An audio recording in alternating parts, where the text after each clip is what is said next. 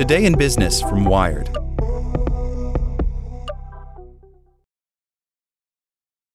On November 10, 2021, Varajan Gehamian, an assistant professor at Yerevan State University in Armenia, received a notification from Apple on his phone.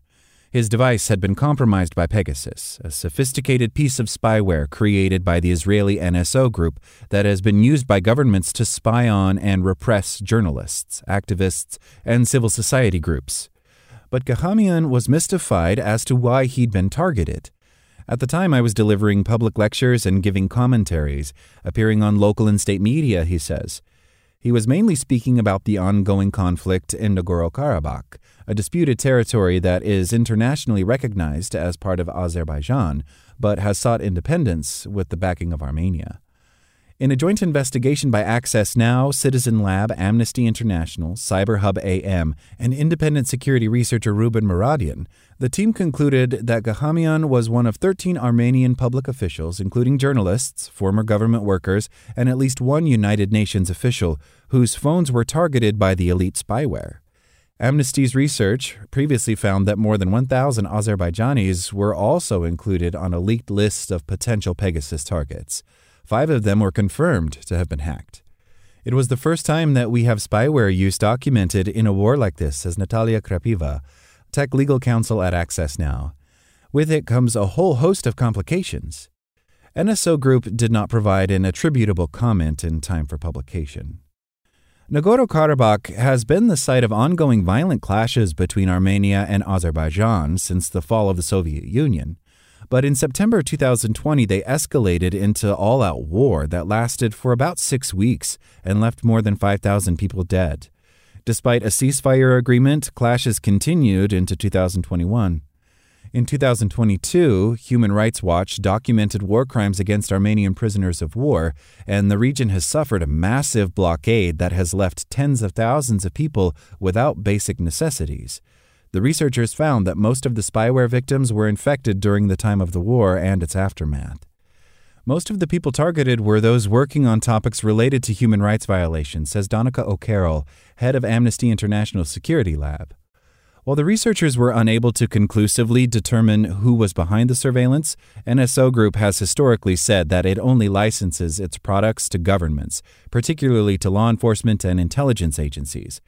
Previous reporting has found that Azerbaijan, Bahrain, Kazakhstan, Mexico, Morocco, Rwanda, Saudi Arabia, Hungary, India, Togo, and the United Arab Emirates were all likely NSO Group customers. In 2022, the company said it would no longer sell to non NATO countries. A Pegasus infection is a zero click attack, meaning the victim doesn't need to open a suspicious email or click a bad link. There is no behavior that would have protected these people from this spyware, says John Scott Railton, senior researcher at Citizen Lab. While Pegasus has historically been used by government officials against their own populations, particularly activists and journalists, for which the company has come under international scrutiny, Scott Railton says the use across borders in a conflict is particularly concerning. NSO is always saying, We sell our stuff to fight crime and terror. Obviously, this suggests that the reality goes beyond that, he says. While Scott Railton says it's unclear what information was being sought from the victims, the Pegasus software gives nearly unprecedented access to anything in an infected phone. It also allows the surveillant to turn on the microphone or camera remotely, turning the device into a pocket spy. It's the kind of thing that could potentially change or influence the course of a conflict. Nowhere is this more evident than in the experience of one victim, Anna Nagdalian, a former spokesperson for the Armenian Foreign Ministry.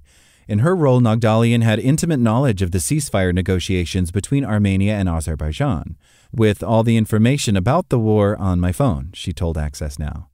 It's one thing for a state to use a tool like this against military adversaries on the battlefield, says David Kaye, a former UN Special Rapporteur on the right to freedom of opinion and expression and a clinical professor of law at the University of California, Irvine. But the potential to surveil across borders in a time of conflict has not just human rights concerns, but national security concerns. According to the report, if any humanitarian organizations were caught in the surveillance dragnet, that could make the use of Pegasus a violation of international law, which protects humanitarian workers in conflict settings. Regardless of which state is using it, there needs to be a comprehensive investigation and accountability, says Ó Cearbhaill. Like what you learned?